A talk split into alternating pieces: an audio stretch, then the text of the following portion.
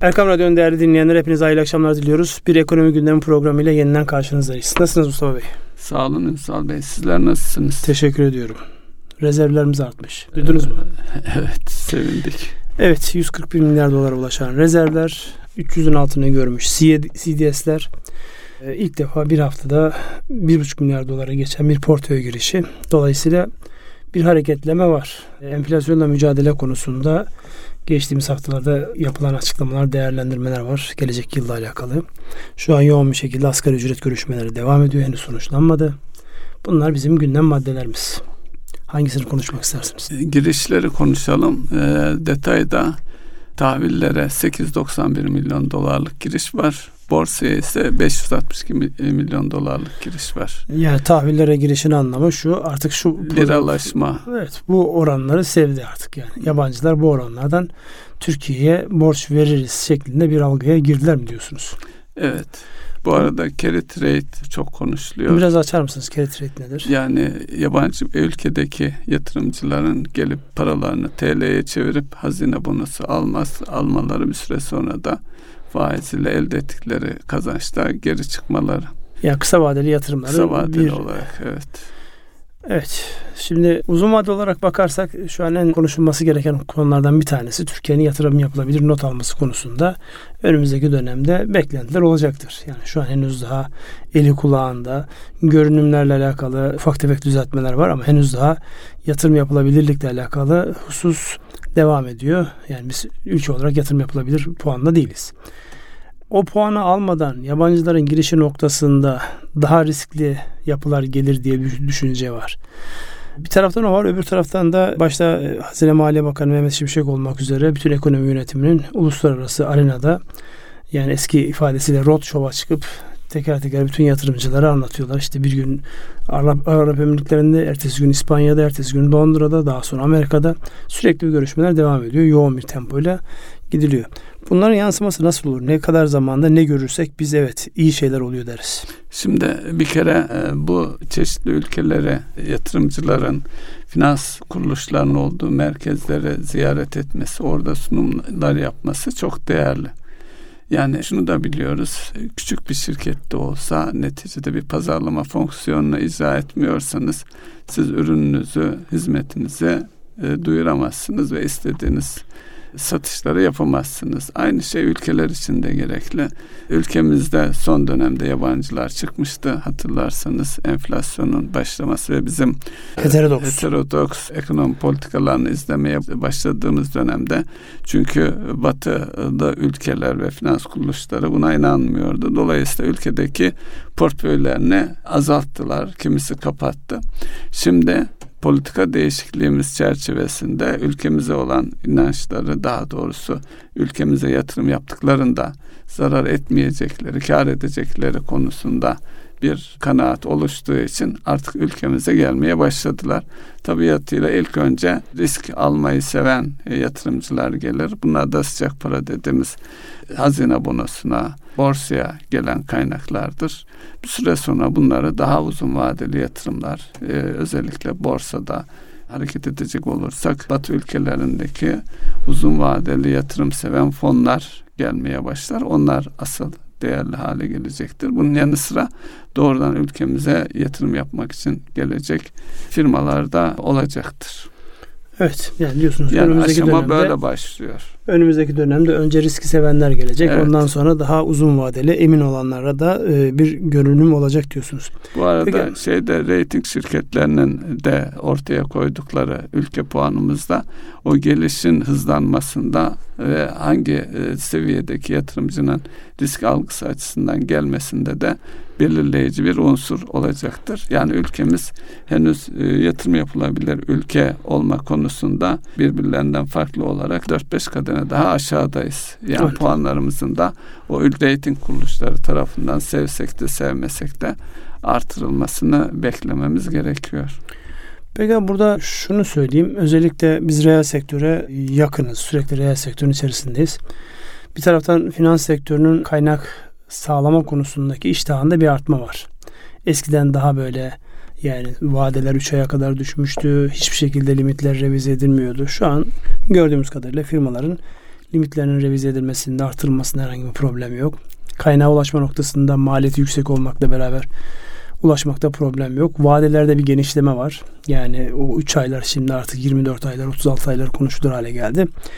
Böyle bir ortamda bir taraftan da tabi enflasyonist dönemin öncesindeki kafa yapısıyla yönetilip enflasyonla kar ediyoruz zannıyla o dönemdeki problemleri çözmeyi, problemleri bir anlamda hal altına süpüren firmalarda görmüş olduğumuz bu zorlanmalar. Yani işte konkordato ifadeleri yani bir taraftan da reel sektörde bu anlamda bir sinyaller var. Şimdi önümüzdeki dönemde hem kaynağa ulaşmış olmanın e, rahatlığı hem de e, bu anlamda ekonomideki toparlama, yabancıların gelmeye başlaması bunların hepsini birlikte değerlendirdiğimizde özellikle bu kısmen sıkışmış olan firmaların rahatlaması için ne tip adımlar atıldı? Zaten biliyorsunuz yeniden yapılandırma ile alakalı bir uzatma oldu. Yani daha önceden süresi dolan şey torba kanununda ciddi bir madde olarak uzatıldı artık. Bankalar yeniden yapılandırma süreci konusunda rahatlar. Banka kredileriyle alakalı böyle bir rahatlık var da piyasa borçları anlamında bir rahatlamayı gösterir herhangi bir alamet yok.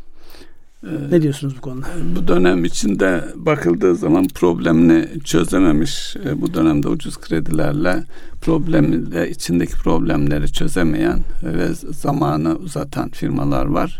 Bu dönemde problemlerini çözen firmalar da oldu. Bunların bir kısmı şu anki geldiğimiz faiz ve finansman maliyeti seviyelerinde karlılıkları açısından sürdürülebilir durumda değiller bu firmaların bir kısmı. Şeylerin ilan sitelerine bakıyorum. Orada Kongordato e, ilan eden çeşitli Türkiye'nin çeşitli yerlerinde firmaları görmekteyiz. Şu anda bir takım ipuçları var ama e, ne oluyoruz diyeceğimiz seviyede çok yoğun bir şeyde görmüyorum. Yani çeşitli şehirlerde birer ikişer ilçelerde Kongordotolu firmalar var. Ama risk olduğu da aşikar. Dolayısıyla firmalarda bunları bildikleri için birbirlerine açtıkları kredilerde daha doğrusu vadeli satımlarında ister açık hesap ister çek senet olsun. Zaten eğer Kongordato ilan etmişse bir firma çek senedinde bir şeyi olmuyor takibe geçemiyorsunuz ve bir Kongordato süresine baktığımız zaman asgari 2 yıla 23 aya yaklaşan bir süreçte karşı karşıya. Ve şu da gösteriyor Kongordato'ya giren bir takım firmaların çoğunluğu çıkamadı çok az bir kısmının Kongordotu'dan başarılı bir şekilde çıktığını da biliyoruz. Dolayısıyla şunu da görmek lazım. Eğer bir firma mevcut koşullar altında hayatını sürdüremiyorsa ona verdiğiniz destek de boşa gidecek demektir. Yani bir kısım firmaların kapanacağı da işin tabiatı gereği onu da kabul etmek lazım. Ama bunun yanı sıra kritik gerçekten e, desteğe ihtiyaç olan firmaları da ayırabilmek lazım. Sektörler bazında baktığımızda da şu sektör sıkıntıda diyeceğimiz bir e, şey de yok. Yani. O genelleme her zaman tehlikelidir. Evet, yani. evet. Bankacılık yaptığımız dönemde de en büyük, en tehlikeli şey özellikle bir sektörle alakalı bir ya da birkaç tane bankanın bu sektöre girilmez, bu sektördeki firmalara kredi verilmez deyip aslında domino etkisi yaptığı dönemleri hatırlıyorsun işte. Bazen tekstil oluyor, bazen deri oluyor, bazen inşaat oluyor. Denizcilik oluyor. Yani denizcilikle alakalı şeyler oluyor. Dolayısıyla bu tip genellemeler yapmak hep e, sıkıntılıdır firma bazında değerlendirmek icap edebilir. Öbür taraftan da ben şeyi sorayım. Yani şimdi burada Konkordato'dan bahsettik. Konkordato öz itibariyle e, borçluyu koruyan bir mekanizma. Yani borçlunun iyi niyetli olan borçlunun düşündüğü şekilde gelişmeyip, işlerin düşündüğü şekilde gelişmeyip tıkandığı noktada bir nefes almasını sağlamak için dizayn edilmiş bir yapı. Daha önceden de hatırlarsanız iflas ötelemesiyle alakalı evet müessese çok e, yoğun bir şekilde kullanıldı. Şimdi bunu daha uzun soluklu hale nasıl getirebilir? Yani firmaların özellikle yaklaşan problemleri, gelen e, tehlikeleri, riskleri analiz edip buna tehlikeyi önlemek açısından neler yapmalı? Yani burada mesela son dönemde özellikle belli bir büyüklüğün üzerine çıkan firmalarda bir risk yönetimi ile alakalı bir talep yoğun bir şekilde geliyor. Fakat ne kadar gerçek anlamda anlaşılmış, risk yönetiminde ne kastediliyor, onu e, işte piyasa riskleri, yani baktığımızda işte politika faiz oranının artması ya da düşmesi, enflasyonun artması ya da düşmesi, kurların artması ya da düşmesi bunların hepsi baktığınızda bir anlamda dışsal sebepler ve sizin dışınızda işte piyasa riskleri, kur riskleri, faiz riskleri yani e, listeyi uzatabildiğiniz kadar uzatın. Bunları firmalar nasıl yorumlamalı, nasıl yönetmeli? Şimdi öncelikle firmalar kendi finansal yapılarından emin olmalı. Daha önceki programlarımızda da değindiğimizi hatırlıyorum. Bir finansal check-up yani finansal sağlığının ne durumda olduğunu gözden geçirmeli. E, firmanın e, gözden geçirmesi lazım. Çünkü bu e, mevcut durumda nedir durumun derken önünde firmanın önündeki dönemde alacakları, borçları, satışları neyse onların projeksiyonu çerçevesinde özellikle nakit akımının nasıl etkileneceği. Yani nakit akımı dediğimiz şeye benzetme yapacak olursak vücudumuzdaki dolaşan kan gibi düşünebiliriz. Eğer nakit akımında firma ne kadar karlı olursa olsun eğer nakit akımını yönetemiyorsa e, edimlerini, borçlarını zamanında ödeyemez ve e, alacaklıların üstüne gelmesiyle firma karlı bile olsa hayatını sürdüremeyebilir.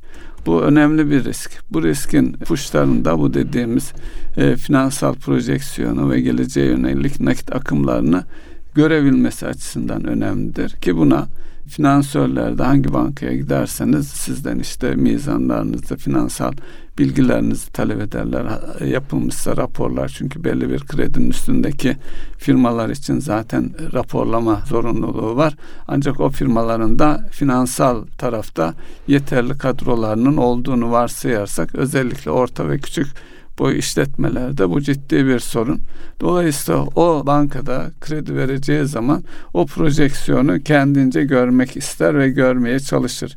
Tabi bankalar açısından baktığımız zaman bunu bankaya firmaların doğru bir şekilde prezent edebilmesi, ortaya koyabilmesi önemli. O finansal sağlık raporuna e, çıkan projeksiyona göre de bir takım stratejik kararlar alması lazım. Vadeli mi satacak, vadesi ne kadar kısa olacak, tedarik ettiği ham madde, ürünler neyse onları hangi vadede alması gerekir, hangi büyüklükte alması gerekir. Mesela bazen gereksiz stoklar nedeniyle sıkıntıya giren firmalar da var. Siz 3 yılda tüketeceğiniz e, ham maddeyi 3 ayda alırsanız sıkıntıya gireceksiniz. Hiç unutmuyorum bankacılık yaptığımız dönemde e, bir fabrika 2-3 yıllık kömür ihtiyacını tek bir ihalede almıştı. Dolayısıyla zaten finansal sıkıntısı olan bir firma bir başkası tarafından satın alınmak zorunda kalmıştı. Firma ismini şu anda zikretmemiz e, şık olmaz. Ya bunlar risk olarak her firmanın önünde. Bunun için de ne yapıp edip finansal açıdan gelecek projeksiyonunu önlerine koyup ona göre karar vermeleri önemli. Ve bu bilgileri de bankalarıyla paylaşmaları hatta e, şey tedarikçileriyle de bunları konuşmalarında ona göre gelecekte ne yapacaklarına ilişkin yol haritasını ortaya koy, koymalarında da yarar var. Siz tabii ideal olandan bahsettiniz ama bir de fiili gerçek bir durum var. Birçok firma kendi risk durumunun analizinin farkında değil. Birçok. Maalesef. Yani finansal anlamda özellikle bu finansal raporlamaların biraz tabii bu işte geçmişten gelen alışkanlıklar da var. Yani kısmi kayıt dışılıktan gelen, kısmi e, aile firması olması sebebiyle çok fazla rakamların sağa sola yayılmamasından kaynaklanan yani gerçek anlamda verinin tam toplandığı, analiz edildiği, bunlarla alakalı projeksiyonların yapıldığı ya da risk analizlerinin yapıldığı yapı çok da fazla değil yani bu da bir realite. Dolayısıyla bir adım öncesinde aslında yani rakamlarla barışmaya, rakamlara e, bir aşinalık sağlamaya ve rakamlardan korkmadan onları bir hakkın analiz etmeye ihtiyaç var. Hatırlarsanız e, birçok e, şeyde firmada özellikle ürün bazlı verimliliğe girdiğimizde en kar ettikleri en iyi ürünlerinin aslında firmaya kar getirmediği yani bizim çengel ürün dediğimiz anlamda yani başka ürünleri karlı ürünleri satmak için kullanılmasının bile ihtimalinin olmadığı bir anlamda yani yükü taşıtan onundan dolayı ciddi bir finansman maliyetine katlanan ama getirisi olmayan ürünlerin olduğunun bile farkında olmadığını gördüğümüz zamanlar oldu. Dolayısıyla burada öncelikli olarak sizin az önce söylemiş olduğunuz yani tedarikçilerle, paydaşlarla paylaşmadan önce önce bir gerçek durumun net bir şekilde ortaya konması lazım. En başta söylemiş olduğunuz o finansal gözden geçirme, her anlamda finansal gözden geçirme. Sadece yani sonuç hesaplarına yansıyan rakamlarla değil, onun bir müşteri boyutu var, onun bir çalışan ve süreçler boyutu var. Birçok firmamızda süreçlerle alakalı biliyorsunuz e, ciddi eksikler var. Yani bir yapı buna ister satışla alakalı ya da pazarlamayla alakalı kısım değil, isterseniz satın almayla alakalı değil. İlgili kişisi ki genellikle bu patron oluyor. Patronu kaldırdığınızda sistemin nasıl işleyeceğine dair hiçbir yerde en ufak bir yazılı kayıt yok. Tamamen kişilerin üzerine endekslemiş ve kişinin sağlık durumuna, psikolojik durumuna, o anki ruh haline göre endekslenmiş yapı var. Dolayısıyla süreçlerin gözden geçirilmesi gerekiyor. Hepsinden önemlisi de öğrenme dediğimiz hadise. Yani biz hiçbir şeyi mükemmel olarak bilebilme şansımız yok ve bu kadar hızlı değişen ortamda yani artık yani birçok mesleğin yapay zeka ile tehdit altında olduğu bir ortamda o meslek erbapları eğer yapay zekayı nasıl kullanacağını bilmiyorsa bir müddet sonra mesleklerin hiçbir anlam ifade etmediklerini ya da yaptıkları işin anlam ifade etmeklerini görecekler. Dolayısıyla o öğrenme ve bilgi erişimle alakalı da çok ciddi bir süreç var. Bunları bir bütün olarak değerlendirmek gerekir diye ben de sözünüzün baş kısmını eklemiş olayım. Tekrar piyasalara dönelim mi? Buyurun. Şimdi baktığımızda e, özellikle makro verilere baktığımızda şu an en çok konuşulan şey gelecek yıl dünya ekonomisinin büyümesiyle alakalı hususlar çok yoğun bir şekilde konuşuluyor. Özellikle burada Çin gibi üretim üssü denen ekonominin son çeyreklerde istenen büyüklüklerde büyümüyor olması 2024 yılında da buna benzer şeyleri getirecek. Bir de bu hafta içerisinde hem Amerikan Merkez Bankası diyebileceğimiz yani Fed yapısından bahsedelim. Fed'in hem de Avrupa Merkez Bankası herhangi bir faiz değişimine gitmediler. Sabit tuttular. Hatta biraz da sert eleştirilere konu olmakla beraber Fed Başkanı Powell'ın yani önümüzdeki dönemde biraz faiz artırımından bahsedilen dönemde önümüzdeki dönemde faizin indirilebileceği ile alakalı da böyle bir kapı aralamış olmasını Powell'ın e, gelmiş geçmiş en kötü Merkez Bankası Başkanı Fed Başkanı olduğu ile alakalı değişik yorumlara bile sebep oldu bu. Bu bir politika mı? Bu bir e, metodoloji mi? Yoksa hızlı değişen şartlara yani dün söylediğiniz sözün anlamının bugün olmayışından kaynaklanan bir süreç midir? Bu büyük merkez bankalarının hem dünyanın gelecekteki büyümesiyle alakalı hem de faiz oranlarının aşağı gelip gelmemesiyle alakalı bir değerlendirmenizi rica edeceğim. Şimdi son e, şey 2008 krizinden başlayan bir süreçte özellikle merkez bankaları problemleri çözmek için e, piyasalara dünyaya ciddi miktarda e, para zerk ettiler. Bu pandemiden sonra da artmaya devam etti. Şimdi bunun geri çağrılması, enflasyona neden olması nedeniyle iki araç, araçlardan bir tanesi faiz ise daha çok faiz belirleyici olduğu için ön planda olduğu için o konuşuluyor. Bir hususta merkez bankalarının piyasadaki parayı çekmesi söz konusu. Merkez bankaları piyasadan parayı çektiklerinde de faizdeki elde ettikleri aynı sonucu e, elde edebiliyorlar. Bu tarafta tam, tam merkez bankalarının bilançolarının bu kaleme dikkat edilmediği için çok farkında e, olunmuyor. Tabii e, FED dünyadaki rezerv paranın dolar olması nedeniyle aldığı kararlar sadece e, Amerika'yı değil tüm dünyayı etkiliyor. Bugüne kadarki şeyleri tabir caizse şahin ve güvercin olarak e, tanımlanıyor. Şahin duruşunu güvercine hızlı bir şekilde çevirebileceğinin ipuçlarını vermiş olması son e, toplantılarında hem Amerika'da dünyanın her yerinde özellikle tahvillere yönelik bir ilgiyi rally tabir edilen ilgiyi artırdı ki tahvil dediğimizde eğer faizler düşüyorsa tahvillerin ters orantılı çalışır tahvillerin değeri artar. Dolayısıyla herkes artı, artan veya artmakta olan değerler neyse e, şeyler ne diye ifade edelim hazine bonoları benzer şeyler onlara ilgi e, artacaktır ve artıyor da. Yani içinde yaşadığımız süreçte eğer resesyon endişesinden de kaynaklandığını düşünebiliriz. Amerika'da resesyonun çok fazla olmadığını da biliyoruz. Ancak bu e, Tam tersine. enflasyon e, resesyon ama işçi e, şeylere baktığımız zaman e, işsizlik rakamlarına işsizlik rakamları da e, alt seviyelerde devam ediyor. Resesyon korkusundan ötürü biraz faizleri Şimdi o resesyon düşünme. korkusu daha çok Avrupa ile alakalı bir problem. Şimdi siz onu söylerken ben ister istemez şöyle bir rakamlara baktım. Euro bölgesinin çeyrek dönemlik büyümesi eksi 0.10. Yani buraya baktığımızda mesela Amerika'ya baktığımızda 5.2. Evet.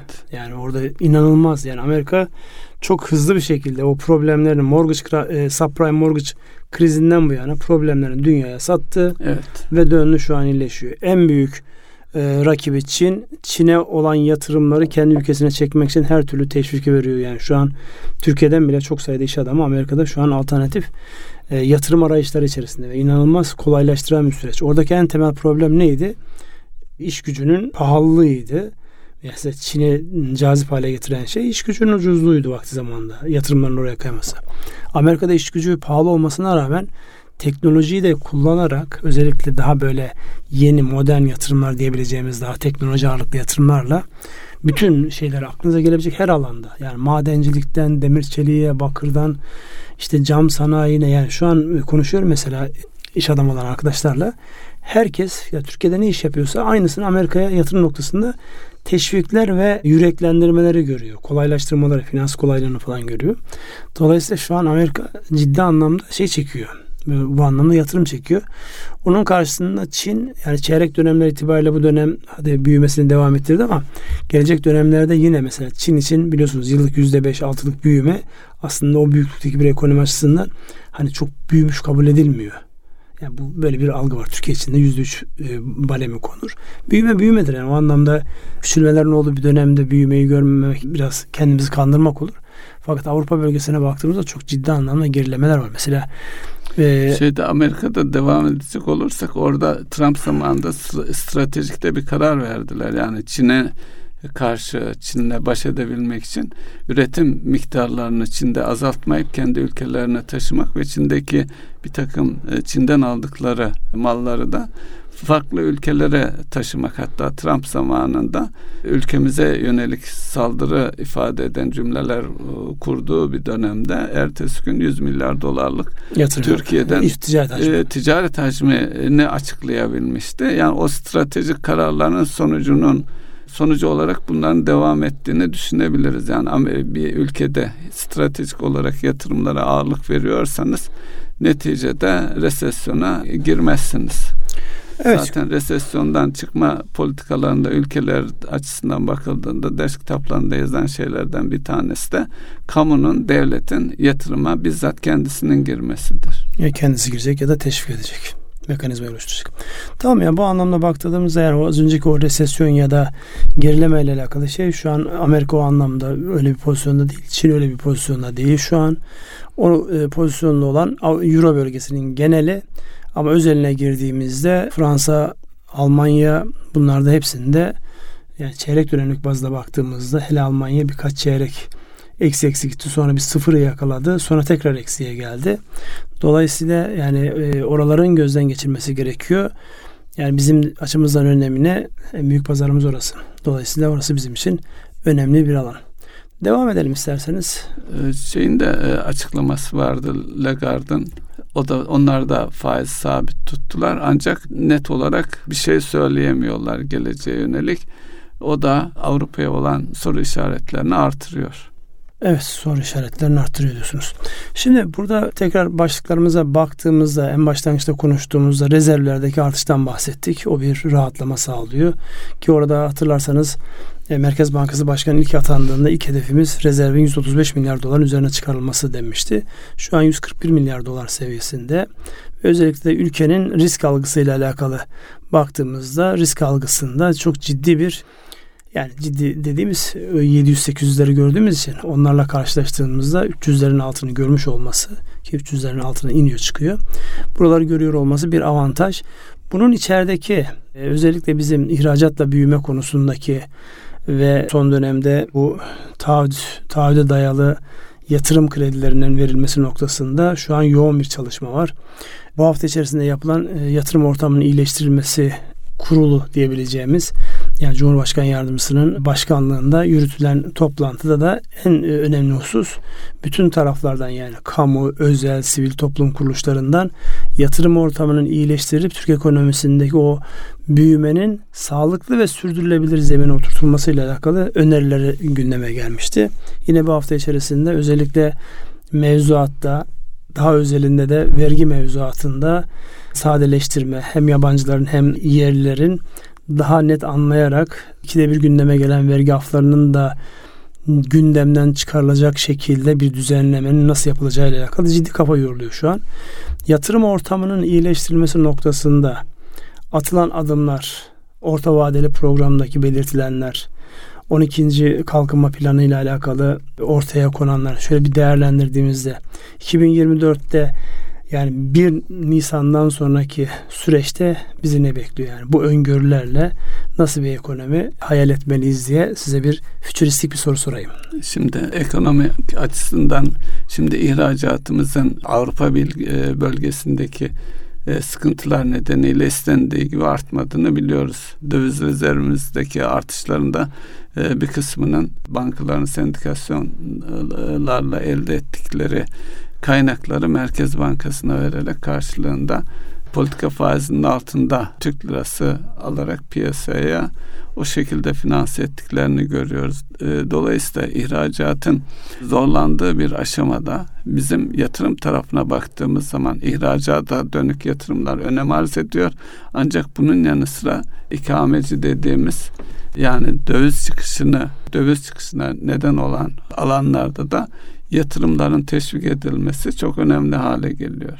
Hasıla ekonomik olarak zaten enflasyonla mücadele ederken bunun e, ülkedeki büyümeyi engellemesi istenmiyor. Dolayısıyla bir taraftan da kaynakları doğru alanlara hem ihracat hem de e, döviz kazandırıcı döviz e, transferini gerektiren alanlarda yatırım yaparak e, düşürmeyi hedefleyen bir politika var. Bu politika aynen devam edeceğini e, öngörebiliriz.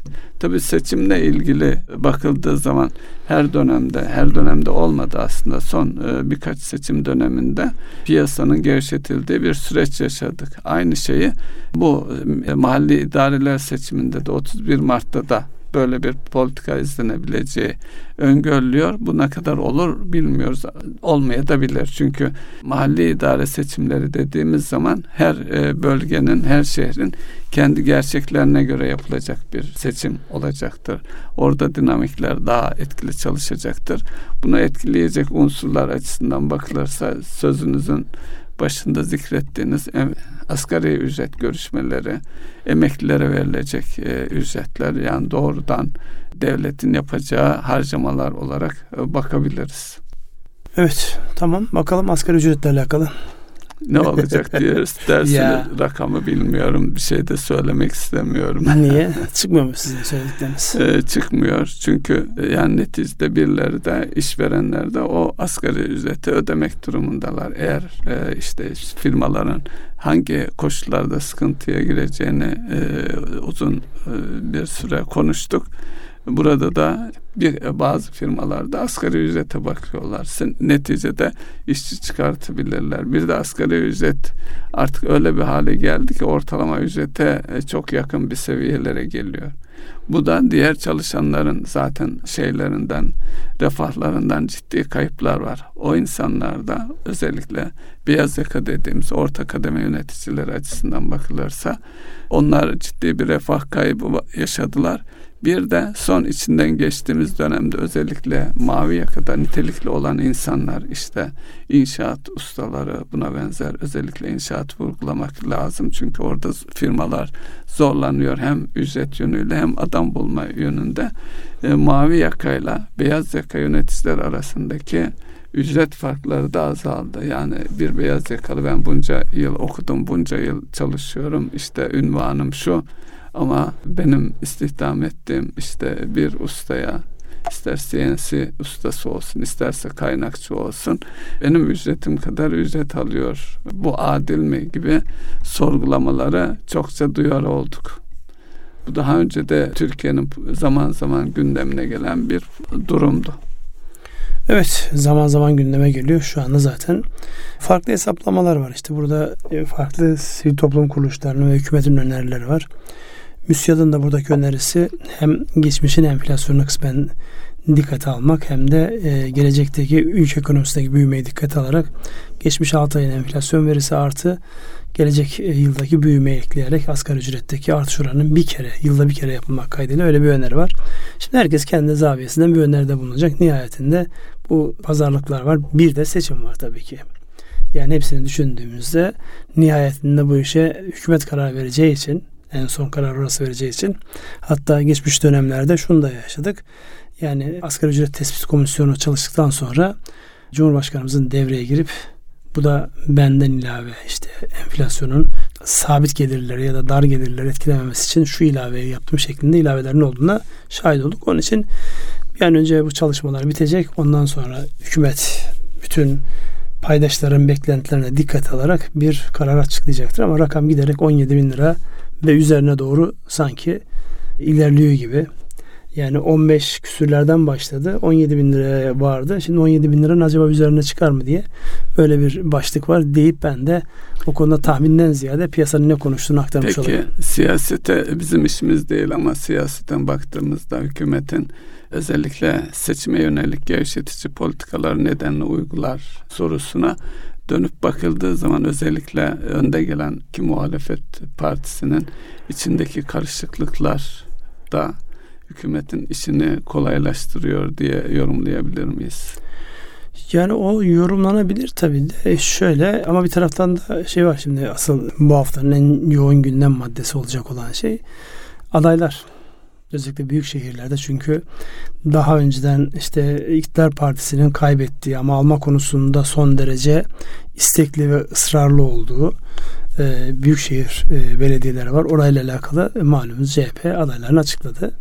Şimdi e, bu iktidar partisinin daha doğrusu ittifakın, Cumhur İttifakı'nın adaylarının nasıl olacağıyla alakalı bir şey var, süreç var. Bunlar yani önümüzdeki günlerde baya bir heyecanlı ve renkli şeyler olacak. Çokça da ne derler üzerinde yorum yapılacak. Spekülasyon demeyeyim. Konuşulacak konular diye belirtmiş olayım. Dolayısıyla bu anlamda farklı bir açılım olacağını ben görüyorum şeyde. Ben biraz oraya odaklıyım açıkçası. Hmm. Yani orası biraz renklendirecek. Ama ekonomi etkileme anlamında baktığınızda yani şu an uygulanan ve e, nispeten seçim sonrasına bırakılan dediğimiz bazı tedbirler var. Bu aslında bir anlamda seçim düşünülerek bugüne kadar yapıldı. Ekstrası yapılır mı? Zannetmiyorum. Çünkü o disiplini bir kere bozduğunuzda mesela bugün açıklanan verilerde çok üzerinde durmadık. Bütçe fazlası vermiş hazine. Dolayısıyla yani buralara özen gösteriyorlar. Bir taraftan borçlanırken öbür taraftan nakit fazlası verme, bütçe fazlası verme. Bunlar niye? Bunlar hepsi tedbirlilikten kaynaklanan. Yani günübirlikten ziyade önümüzdeki dönemde muhtemel farklı gelişmelerde ya da beklenen gelişmelerin olmaması halinde e, bir anlamda tedbir almak adına atılmış adımlar gibi geldi bana. Yine bu sefer dünya siyasetinden bakarsak Gazze'deki yaşanan mezalimi görüyoruz, biliyoruz. E, maalesef hepimizi üzdüğü bir gerçek. Bu arada dün yaşanan bir gelişme özellikle bizim duruşumuzun İsrail'e karşı hak ettiği tepkiyi gösteren bir duruşumuz var. Ee, bunun e, bizim aleyhimize kullanılabileceği yönünde özellikle Avrupa ve Amerika ekseninde endişelerinde olduğu bir gerçekti. Ama, Ama dün Biden'ın e, açıklamasına Biden, Biden dönüp Cumhurbaşkanımızı aradı. Bu aramanın da önemli ekonomik e, sonuçları olduğunu düşünüyorum. Çünkü yani Tür Orta Doğu'daki hele hele Filistin'deki bir problem min Türkiye olmadan çözülemeyeceği bir gerçek. Dolayısıyla artık Türkiye'ye ihtiyaç duydukları noktasında bakabiliriz diye düşünüyorum. Ve bunun da özellikle ülkemize gelecek yatırım yapacak insanlar açısından da önem arz eden bir husus. Yunanistan ziyaretini konuşmuştuk geçen hafta. Yunanistan ziyareti sonrasında Biden'ın araması da önemli bir dönüm noktası diyebiliriz güncel e, siyaset açısından. Kesinlikle zaten bugün e, piyasalarda yani dün ve bugün de piyasalar özellikle borsa açısından bir rengini verdi yani burada yani mutlak e, oraya bağlanmamakla beraber özellikle Amerika'nın kayıtsız şartsız İsrail'e destek verirken birden işte sivil kayıpları ön plana çıkararak ve CNN'in yayını da önemli Ünsal evet. CNN International'ı kastediyorum. CNN Türkiye ciddi bir tavır koydu ama Gazze'ye bir CNN muhabirinin girmesi gördüklerini yazması da birçok şeyi değiştirir görünüyor. Dolayısıyla orada e, yani süreç uzadıkça ve İsrail'in kendince böyle abarttığı o gücünün istihbarat ve askeri gücünün ne kadar abartılı olduğunu fark edilmiş olması oradaki yani e, günler geçtikçe hepten bir e, hani rezaletin dibine vurmak anlamında söylenecek bir mevzu. Oradan hızlı bir geri dönüşün olacağı veya toparlanmanın olacağı ile alakalı onca cana, onca yıkıma rağmen toparlanmanın olabileceği ile alakalı bir umut var. Dün enteresandı. Dediğim gibi bugün de piyasalar onu zaten fazlasıyla karşılık vererek e, kendini gösterdi. Ben buradayım diyerek karşılık. Borsadan evet. devam edeceksiniz diye bekliyorum. Yani borsadan devam etmemek için. E, halka şey, arzlar. evet halka arzlarla alakalı. Bu dönemde halka arzlar konusunda özellikle şunu bilmek lazım. Yanlış hatırlamıyorsam 55 tane firmanın halka arz oldu yılbaşından bu yana kadar. Ve dünyada en hızlı halka arz e, performansı gösteren piyasa hacim anlamında da baktığımızda en büyük 10. hacmi sağlayan piyasa oldu. Ve enteresan olan özellikle bu sermaye piyasasının aldığı kararla piyasa oyuncusu diyebileceğimiz insanlar başlangıçta mutsuz olmuşlardı. Yani bir şirkete halka arz ediyorsunuz. İşte 3 lot, 5 lot, 10 lot e, insanlar alıyorlar ve bunlar satmıyorlar. Tutuyorlar ellerinde. Bu biraz insanların yani piyasa oyuncularının hoşuna gitmemişti ama bunun faydasını şu an görmekteyiz. Geçen hafta 3 firmada 4, yaklaşık 4,5 milyar liralık bir halka arz vardı. Fazlasıyla karşılandı. Bu hafta tek firmada 5 milyar e, TL'lik bir halka arz var. Fazlasıyla karşılandı diyor ümit ediyorum. Çünkü bugün bitti şey ve bunun karşılandığına, karşılanmadığına dair bir haber yok en azından. Çünkü miktarlar küçük küçük küçük e, devam ediyor. Dolayısıyla halka arz süreci bundan sonraki zaten kalan iki haftada olmayabilir. Olabilir de tam bilmiyorum. SPK bu anlamda bir ben görmedim şeyi. Bu hafta için ben de bir, e, bakmadım. E, yani bu hafta için bir, bir şey halka arz ama dikkatimi çekmedi. Anladığım kadarıyla yıl sonu rakamlarıyla önümüzdeki şeyde Ocak Şubat'ta devam edecek olanlar eğer çok yakın olanlar ve yıl sonu rakamları güncelleyenler varsa onlarla devam ederler. Yani bu sağlıklı bir şekilde devam ediyor küçük yatırımcıyı sokuyor, üniversite öğrencileri herkesin gündeminde ve alıyorlar tutuyorlar insanlar. Yani oyun oynamak niyetiyle yapmıyorlar bunu. Dolayısıyla oradaki yani gelişim uzun vadeli baktığınızda hani sermayenin tabana yayılmasından bahsediyoruz ya. Evet. İster hısım akraba herkesin ismiyle hesap açılsın, alınsın. isterse bir kişi alsın. Fark eden bir şey yok. Yani insanların o halka arzlara ilgi gösterdiğini, karşılık verdiğini bir şey daha var. Şimdi burada en çok e, eleştirilen konu şu. Özellikle halka arzdan sonra e, fiyatların işte 5 gün, 10 gün böyle %10 %10 yukarı gitmesi herkes de şu soruyu sorduruyor. Şirketlerin değeri tespit edilirken acaba gereğinden düşük mü tespit ediliyor? Yok orada öyle bir şey yok. Özellikle burada SPK'nın inanılmaz bir şey var. Yani inceleyip sık dokuması söz konusu. Hatta yani bilinen bütün değerleme yöntemleri yapıldıktan sonra ortaya çıkan değeri SPK diyor ki şu kadar da indir ondan sonra gel. Dolayısıyla baktığımızda mesela görüyoruz e, fiyat tespit raporlarında onu çok net bir şekilde görüyorsun. Şu yönteme göre şu kadar, şu yönteme göre şu kadar dedikten sonra SPK'nın da bastırmasıyla bir yüzde 15 ile 20 bazen 25'e varan iskontolu e, çıkabiliyor şeyler, hisseler. Dolayısıyla burada hani şirketler ucuza mı açılıyor sonraki o e, prime baktığında ama sonra görüyorsunuz zaman içerisinde o denge sağlanıyor en azından alıcılar açısından e, o ilk başlangıçta girenler açısından temelden girenler topraktan girenler açısından bir problemin olmayacağı bir zemin oluşuyor gibi bir görüntü var. Evet. Bu da iyi bir şey. Evet. E, aklıma şey geldi. Daha önce e, merkez kayıt kuruluş falan oluşturulmadan eskiden fiziki hisse senetleri basıldığında ha, çok fazla hareket etmezdi. Hatta biri vefat ettiğinde babamızın kasasından şu banka şey, bankanın şu firmanın hisse senedi çıktı diye şeyleri duyardık yani. Şimdi de dijitalde eğer kimsenin haberi yoksa yani 10 sene dokunmayınca o şeye gidiyor biliyorsunuz. Evet en çok ölenler e, doğru yatırım Tabii, yaptığı. Doğru yatırımla yapanların da en çok ölenler olduğu için. Geçtiğimiz dönemle ilgili olarak söylenen e, şeylerden. Bence her dönemde söylenebilecek söz o. Yani insanlar sabırsız. Yani insanlar şeyi gördüğünde işte yüzde beş on primi gördüğünde hemen elindekini satıp daha fazla prim yapmış ama daha çok spekülasyona konu olan, sözü edilen hisselere doğru bir e, kayma gösteriyorlar. Dolayısıyla onları dikkate aldığımızda yani o dediğiniz doğru. Ölenler daha iyi yatırımcı.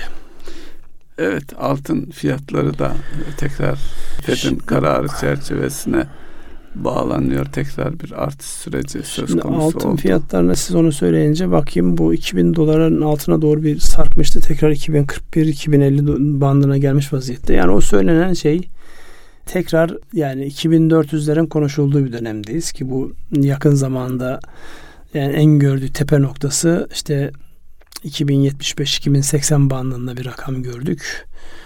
Onun üzerinde e, bir yere çıkarsa yani 2080'i geçerse teknik anlamda söylüyorum yani mutlak değildir. Kimse bu gazla gelip de gidip altın falan almasın bu ifadeyi kullandığımız için. Ama önümüzdeki dönemde altının cazibesi devam edecek. Çünkü dünya para birimlerine olan güven yani uzun zamandan beri bu kadar sarsılmış değildi. Şu an biraz paralardan ve kriptolardan altına doğru bir yönelme var. Onun da devamını önümüzdeki dönemde göreceğiz. Altında bu hareket olurken gümüşte hiçbir hareket olmuyor yani. Her defasında gümüşü parlatıyor insanlar ama gümüş yani 20 dolarından diğer metalleri de yansıyacağı söyleniyor. Gümüş söylediniz. Şimdi yani burada ekonomilerin tekrar canlılık sürecine girerse Şimdi ku, kural şudur. Yani e, bunu vakti zamanda o az önce söylemiş olduğunuz o hisse senetlerinin tahta kalede şeylere masaların üzerine dizilip satıldığı dönemde bir de bunun borsa yansıması vardı.